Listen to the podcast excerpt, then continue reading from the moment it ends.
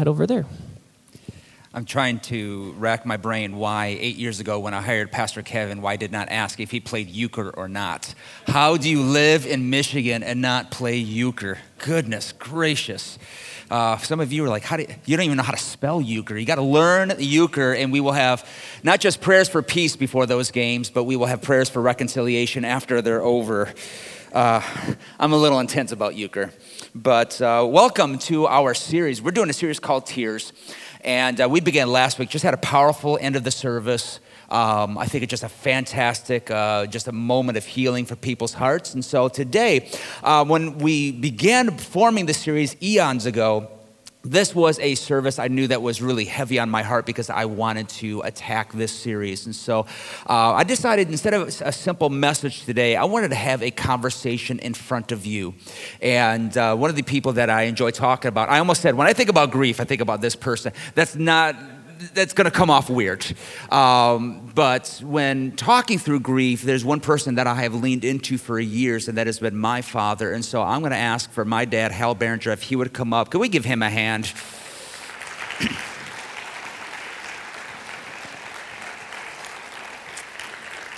and I thought I'd invite Dad to come up and have a conversation about, about grief. Scripture says in Psalm 6 8, Go away, all of you who do evil, for the Lord has heard my weeping.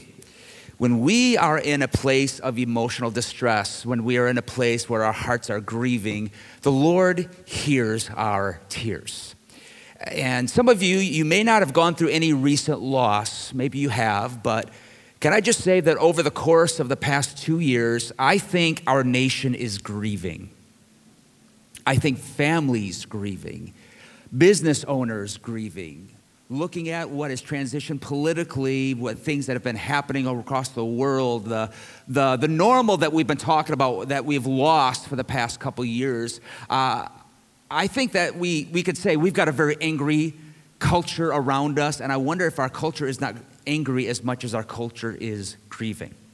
And so I thought it was to be a fantastic conversation. So, um, I mean, outside of my father, I don't know anybody, this may sound weird, I don't know anybody who's done as many funerals as you've done. Um, he spent over three decades at Lakeside uh, Assembly of God doing uh, a lot of associate pastor work, We're doing, doing a lot of funerals. And I was asking him about his first few funerals. And I said, you know, what are your memories? And he's like, yeah, I don't have any. And then I'm like, you know, when we've agreed that when people ask us to be a part of a funeral opportunity, it is an honor it is one of the greatest honors as a pastor to be invited into a moment. And so we take it extremely seriously. And yet, my first experience is doing a funeral. Oh, the Lord has a sense of humor. Um, my very first, job, first I think, week or two as a pastor, uh, as a youth pastor, I was telling Dad the other day, um, a friend within our congregation had lost a loved one, and so I wanted to go be there for her. And so I walked into this huge funeral home, walked into a room, and I couldn't find Cindy anywhere. And I'm looking around, couldn't see her. And I'm like, well, maybe sometimes the family takes a break and they will leave for dinner or something. And so I just began to walk around ministering to people, praying with people, talking with people, crying with people. And after an hour, Cindy wasn't there. So I'm like, well, I'll write her a little note. And so when I walked out, she walked out of the other funeral room. She goes, Pastor Dave? I'm like, Cindy? She goes, Have you been in that room? I'm like, Maybe. How long have you been there? I've been working for an hour ministering to people. She goes, We're in this room. I'm like, All right. So I walked in that room, spent another hour, and shook my head. And uh, the first funeral I ever done was for my wife's grandmother. And uh, it was I look back, I don't know what I spoke that day, but I love my wife's grandmother. She's one of the few people in the world that I'm allowing to ever call me Davy. Do not call me Davy. You ever hear of excommunication? We will install it at this church. Um, but when I, I, remember I just overcome with emotion, finished the funeral, people were paying their last respects, and I needed to go kind of collect myself because I was just in a basket case. So I went to the bathroom, I'm washing my face, and I just look in the mirror, I'm like, David, pull yourself together. Then it clicked. I'm in the women's room right now. and I got to get out of here before her brother, Ann's brothers see me. So as soon as I walk out of the women's room, the three of them walk out and smile. I'm like, oh no. Oh. Something's wrong with your pastor, I'm telling you. But when we talk about the idea of tears, and you and I have had plenty of conversations over the years, um, what moments do you think of when, when you think of the word tears? I'm going to throw some questions at you today. When you think of tears, what moments come to your mind? Because we're talking about tears for the entirety of this series.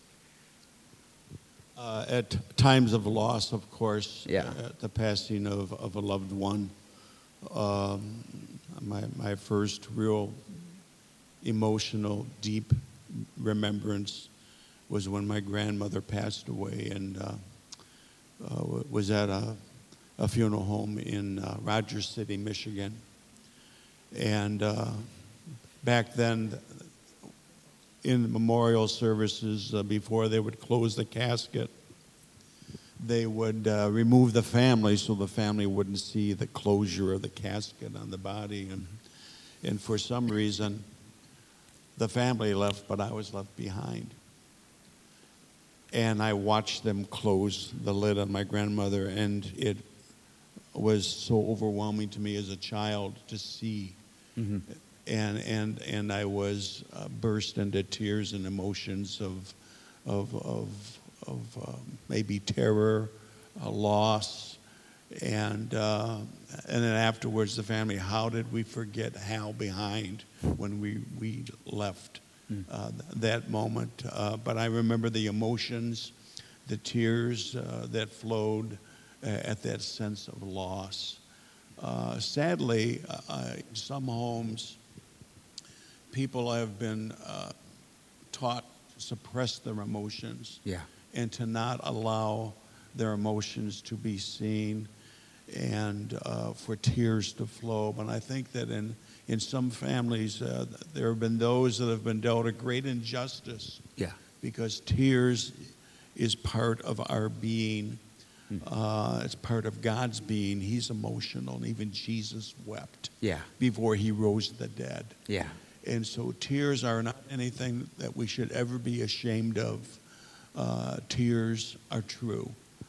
And, and tears uh, are avenues of communication um, that are very, very real.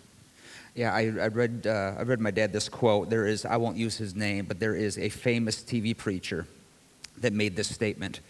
Grief and sorrow are dangerous things. I know that because a few months ago, God started uh, jerking the wraps off of them and unveiling their true nature to me in a startling way. He showed me that they're not the innocent emotions they, that we thought they were.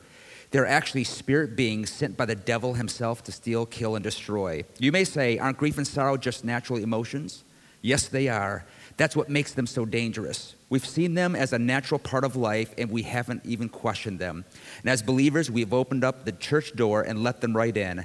Contrary to popular belief, grief and sorrow don't come to help you, they've come to hurt you. They are deceivers sent for one purpose to choke the word of God out of your heart. What would you say to that, Dad? Unbelievable. I don't think that Jesus, when he had tears, was wrestling with demonic spirits and nonsense. Amen. Uh, and uh, that's why any counsel that you receive needs to come from here Yeah. and yeah. not the opinions of man. Yeah, amen. I mean, let's be real grief touches everyone. There's nobody in the room that you cannot be touched by grief. We all experience loss of health, loss of family, loss of situations. I've known people to lose, to grieve over lost friendships, um, the loss of, of an age. Um, and, and we'll tell you when I turned, that, that, this is, you know, Pastor, you went through a rough life. The, the day I turned 30, I went through a moment of grieving. Her parents, I could hear them whispering, Should we go home? She's like, Just leave him alone in his misery. He's okay. And I just sat with a hood over my head. I'm like, I have to grow up now. And y'all, if you've been with me long enough, you know that has not happened yet. Um, but would you, how, what would you say to this? True or false? Grief is an emotion which is usually ignored by church because we don't know what to do with it. Would you say true or false to that? I would say in, in some instances that there's truth in that. Uh, there are some things, topics, situations that we want to stay away from because we're unsure Yeah. of how to wrap our arms around those moments, events, situations, and circumstances. But I think that the church needs to be able to confront the realities of life. I think Jesus confronted the realities of life, and because he did, we should. And whatever your realities are, um, your reality is um, that which you are confronting. And I think there's a biblical way that we need to be able to face those things together and be able to navigate through those waves through those wind moments, the storms of life, and know that He is an abiding presence that is with us always. Yeah, yeah. Um, somebody had just a friend of mine, really good friend of mine, counselor, just sent me a um, an article, video about a, a, term you just utilized, and consequently, our worship team talked about when they were singing it as well, and, and, and the waves and everything. That grief comes in waves. That there are these ups and there's these downs, but they're like breakers that just kind of keep hitting over and over and over. And, and how have you seen people deal with that? in terms of, uh, I mean, outside of you, I don't know anybody who has, has walked people through grieving as, as often as you did in 33 years. Some, some people put up walls. Uh, some people go into denial. I think these are uh, means and ways of escape, but they're always, they're still there. Yeah.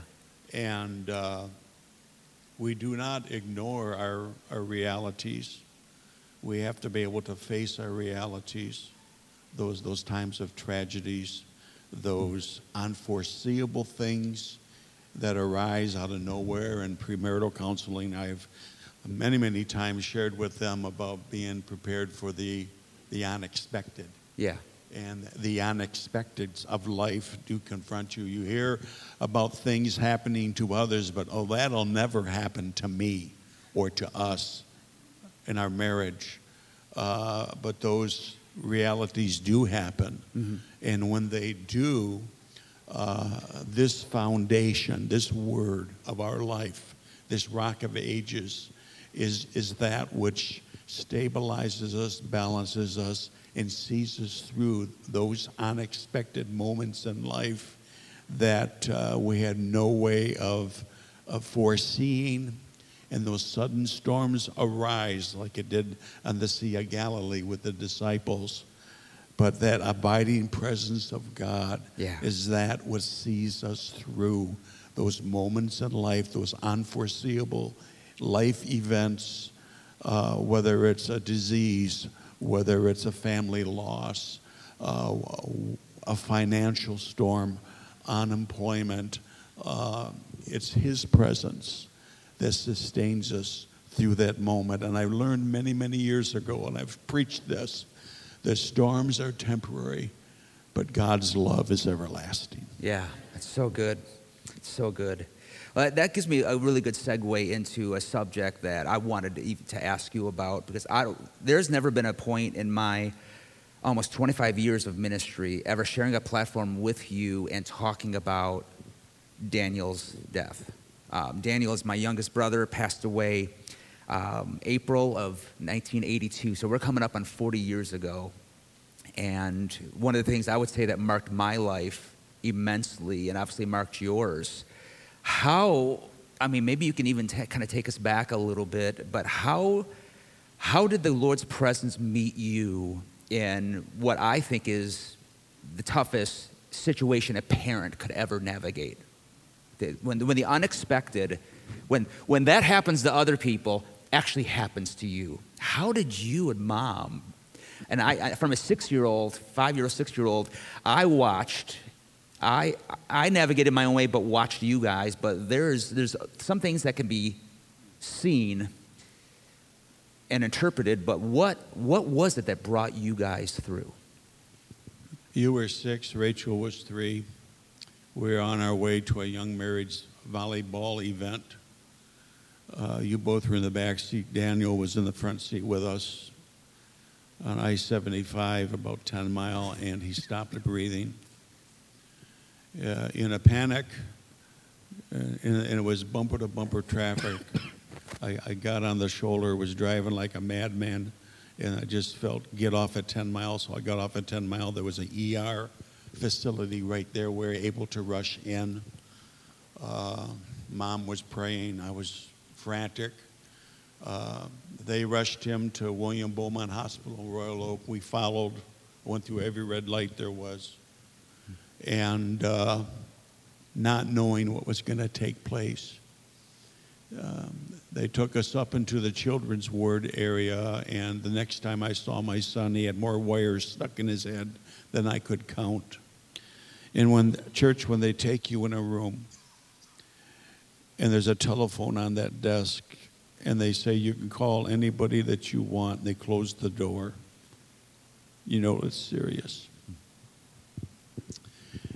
At that moment, I gathered the family together, and you remember, mm-hmm. in a little family circle around that table, and we prayed. Because prayer is the most effectual tool that we have in our Christian arsenal. Yeah. And this is what I prayed Lord, as Abraham laid Isaac on the altar, we lay Daniel on the altar, either life or life. Church, at that moment, there was a peace that came through that room like I've never experienced since. It was supernatural.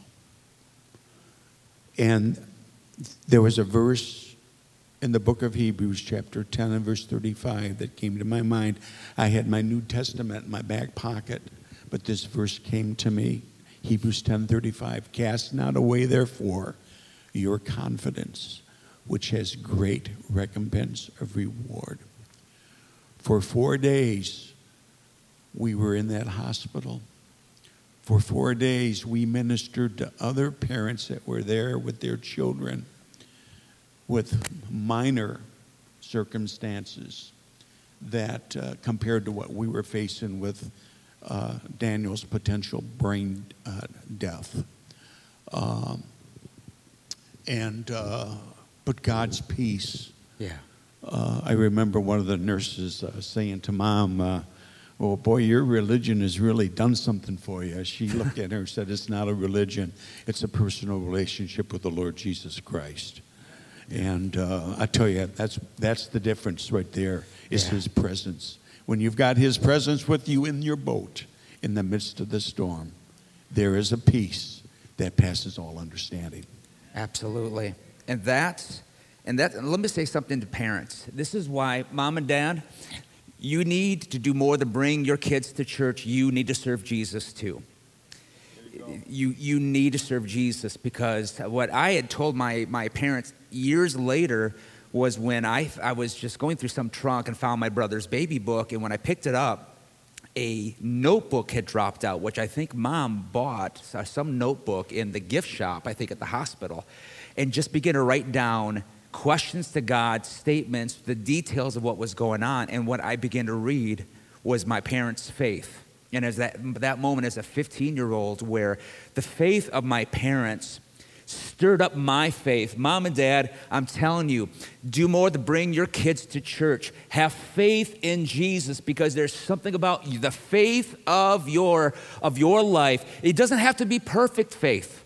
It's just simple faith. And when you trust in the Lord, it has such an impact on your kids. You may not see the immediate fruit in the moment, but be of good cheer. Keep on keeping on and keep trusting in the Lord.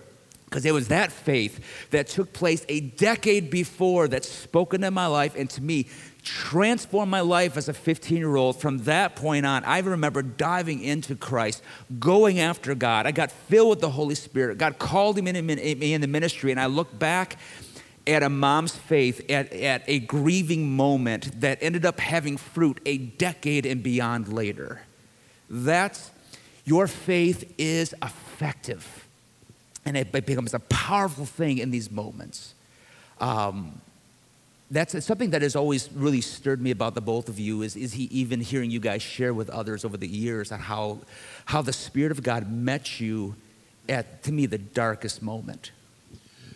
in that weekend, God had given us such a peace. That's the only word I can use.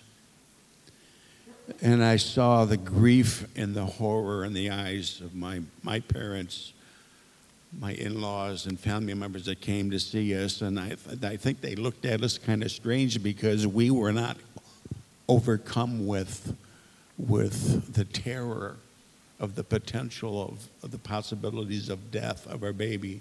He was eight months old. God had given us something. Mm-hmm. And I remember um, when the brain specialist took me in a room and sat me down and told me there was little or no brain activity uh, in, in our child, and, and basically he was brain dead. And I'm thinking to myself, I've, in the next moments, I'm going to be having a family meeting with the whole family. And I've got to share with them the report of the doctor that basically that Daniel uh, was brain dead. I said, God, God, help me to, to communicate to them the peace that we have as I unveil this reality. And they gave us a conference room. The entire family was there. Just as we were going into the room, two of my cousins who were Lutheran came off the elevator. So I invited them in to be with us. They're part of the family. And the, the atmosphere was so thick, you could almost cut it with a knife. There was just a tension that like we could sense. And as we began to talk, the Holy Spirit gave my wife's grandmother a message in tongues. And my father, the interpretation that talked about the healing streams that flow out of the throne of God. And I saw a transformation in that room in an instant as the Holy Spirit flowed through our midst like a river of healing. And sorrow and mourning was turned into joy and celebration because of his presence. Yeah. My Lutheran cousins, when we left their room, got on the phone and told the other relatives, We've never seen anything like this. You should have been there. And it was incredible, an incredible moment where God met us, met the family in the midst of the storm and released his sweet peace. What is it about our tears that draws God closer? It seems like sometimes in humanity that when we see somebody is grieving that we feel a little uncomfortable dealing with other people's grief. But I love the fact that Jesus is not uncomfortable with our grief. The Spirit of God is not quenched, pushed away by our grief. That when I mean, my kids will tell you that there are times that, that, that we've had some, you know, okay, we're human. We have family fights every now and then. And if they, if they start crying, I'll go say, go sit on your bed. When you're done crying, you come back. Aren't you glad that God does not do that with us? He doesn't send us away. When you're done crying, then you come back and, and talk with me because I can't understand you right now. God draws close to our brokenness. God meets us in the middle of our brokenness. He didn't wait for the hospital, them to walk out of the hospital. He meets them there. And the Spirit of God comes into that room and meets us at our greatest point of need. And that is, it has always astounded me watching through the years. And we have seen it even outside of our family, working through families, couples grieving, uh, I mean, dire situations to things for which uh, somebody has passed away at a great age. It was a very expected. We've still seen the Spirit of God. The Spirit of God is always faithful. Always faithful. He has always known how to show up and when to show up and even what to say and what to do. Um, and yet at the same time, we've seen people walk through grief in numbers of ways. I mean, the process of grief, um, the stages are really, I think we'll put them up on the screen. Uh, the stages uh, that are called denial. where you're shocked that, that the event has, has even happened and you begin to just kind of protect yourself by denying things that have happened. There's anger where you start lashing out at others or you start lash, lashing out even at yourself. There's bargaining, things like, what could I have done to prevent this? Um, what if I did this? What if I did this more? There's depression, which is that darkness after a loss, where it may feel like it stretches on with hopelessness, which, which always reminds me of the need of community. Um, I, you have said this to me for years. What would we do without the body of Christ? One of the greatest things I believe COVID has robbed the overall church is the idea of I don't need to gather with the body anymore. I'm not saying that to guilt anybody watching on live stream, but we have downplayed gathering together. And I'm telling you, where would we be without the body of Christ? We need each other. And the last is acceptance, which means we have accepted what has happened. It doesn't diminish what has happened, but where do you think people struggle the most when it comes to the stages of grief? I think there, there are times that people that they will isolate themselves, not realizing the importance of community in the body of Christ. And, and I love that analogy uh, that Paul brings out that we are the body of Christ, members in particular, and we are interdependent upon one another. The hand cannot say to the eye, I have no need of you. We need each other. Yeah. And in these moments, we draw from one another uh, encouragement, support, most of all, love, because the greatest power in all the universe is love, because God is love. Yeah. But we need one another and we draw. And I believe that just as healing naturally flows from the body to the body, when there's an injury. Healing flows through the body of Christ, one member to another, when it is allowed.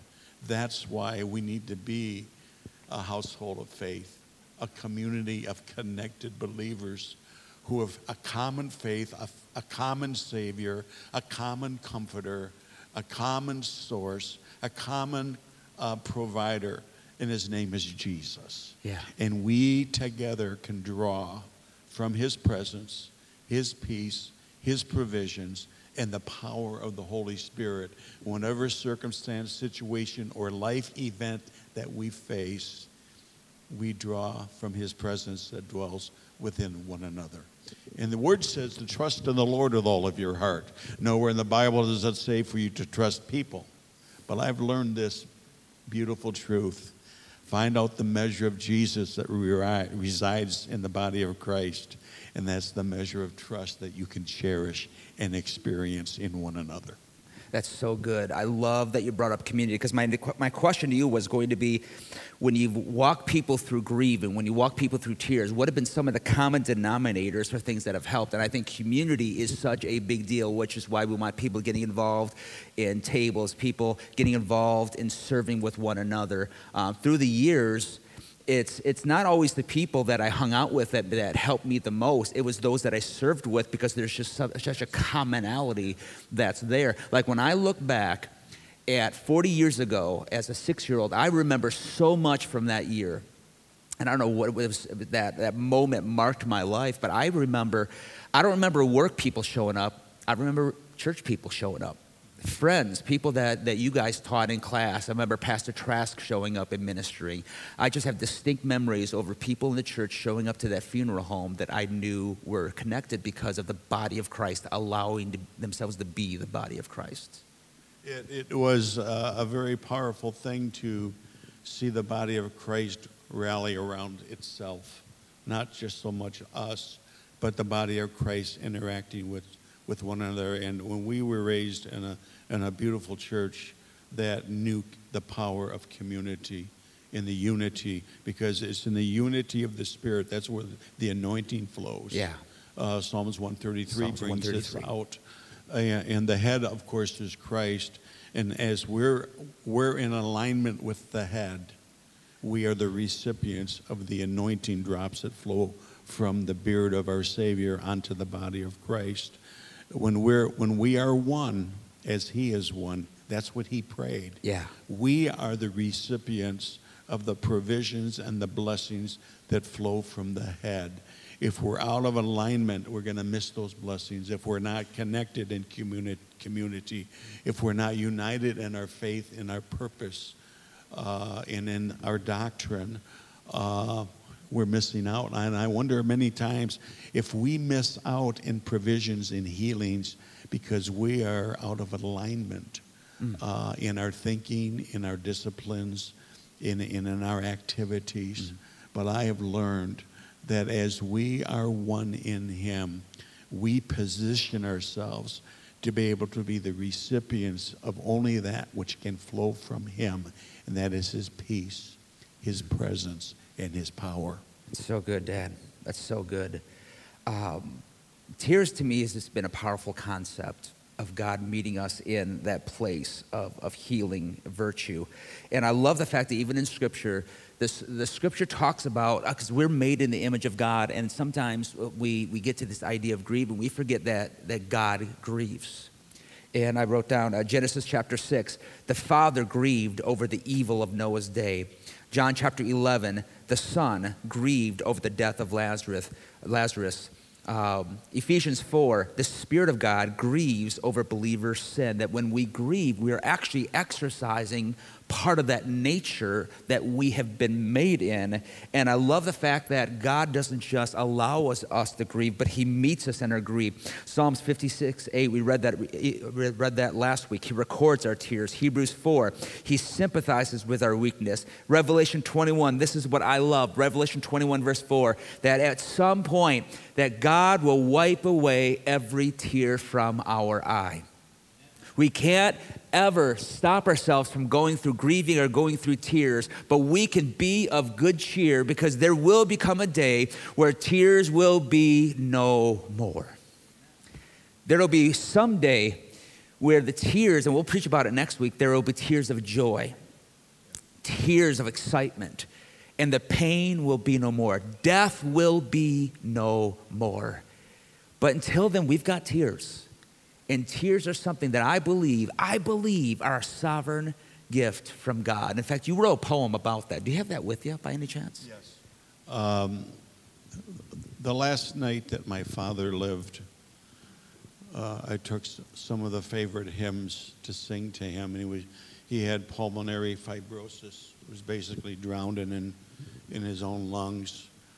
And uh, I sang these hymns to him, and he tried. I could see him mouthing the words, but the very last song that I sang to Dad was Peace, Peace, Wonderful Peace. And I did not know that that was going to be the last song. Mm-hmm. Yeah. Just got home and got the phone call from my cousin Vinny that Dad had passed, and we raced back to the hospital. And, and in preparation for for Dad's memorial service, the Lord gave me the words to this poem. I think Cammy's got it up there that we can read. Oh, I can't read that. you can look behind you. I may, uh, I may have it up. There it is. And, and uh, the title of this is Tears Don't Lie. Tears reveal secret things heartache, sorrow, laughter, and love it's all right to let them bring a language of truth from above. There will be a day when eyes will be dry, for God Himself will wipe every eye. In that land of constant hellos, we'll forget the words that say goodbye. Tears reveal the chamber of one's heart, that when love is true, it will never depart. Tears speak softly, so speak as often as you can. For tears are a language that God understands. Tears speak the truth, a window of one's soul. So don't ever be fearful to let them flow. Lift up your prayers and your face to the sky. Our Heavenly Father knows that tears don't lie. Mm-hmm that's, that's something I've heard you say over and over is tears are, you got a fan back here. Um, tears are a language that God understands. That is, I think, a very profound, powerful thing for us to grasp today is tears are a language that don't, that they don't lie. they don't fool anybody and they don't fool God. And it's okay to speak that language because God understands. Um, in fact, I wrote it this way that each emotion is an invitation from God to pay attention to your soul. And when we're grieving, grieving is not something that we should ever put off, that we can ever avoid, because I'm just going to tell you, you, you could try avoiding grief, uh, but avoiding grief is, is like just putting something in your pocket, assuming somebody's going to be the pickpocket and just going to take it away from you. It's going to be something you're going to have to navigate. But it's actually a gift for God to say, pay attention to what's going in. And don't just pay attention, give me the invitation to come on in in the middle of that. Secondly, the thing I also wanted to say was don't let your tears of pain, heartbreak, and disappointment harden your heart. God knows, God cares, God heals, God restores, and God protects. He understands your tears. God understood it in Genesis chapter 6. God understood it in, in John chapter 11. God understood it in, in Ephesians chapter 4. He understands what it's like to have a broken heart. And He says, I understand. Don't push me away. Invite me. And why?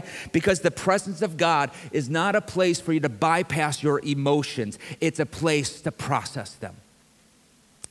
Don't bypass your emotions. Don't just don't disregard. I have heard for years, I've heard people say, well, well, Dave, you're a Pentecostal, you just give in to all of your emotions. I'm like, no. It seems that way sometimes.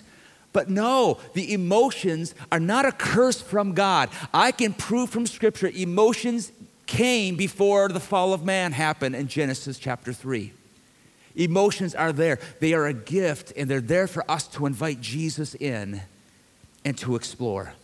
For anybody in the house today that may be going through maybe a season of grief right now, maybe they've even pushed that off. To give them a last word, what would you speak into them? And so, Emily, I'm going to ask if you would just come and play. What would you speak into their hearts today? When we are confronted with the unforeseeables of life, uh, we have a choice in our response we can either choose to turn unto the Lord and cast our cares upon Him. Yeah. Because He cares for us and we can get better. Or we can operate in the flesh and get bitter. I cannot give any stronger counsel than this turn your eyes upon Jesus. Yeah. Look full in His wonderful face, and the things of earth your situations, circumstances, and events will grow strangely dim in the light of His glory and grace. The hardest thing I ever had to do was to tell David that his little brother wasn't coming home. And I remember praying, Harold, Holy Spirit, help me to help this six year old to understand death, your soul and spirit leaving. And I remember I shared and entrusted God for leading and sharing with you and prayed. Linda and I both prayed so hard, God, give him the understanding.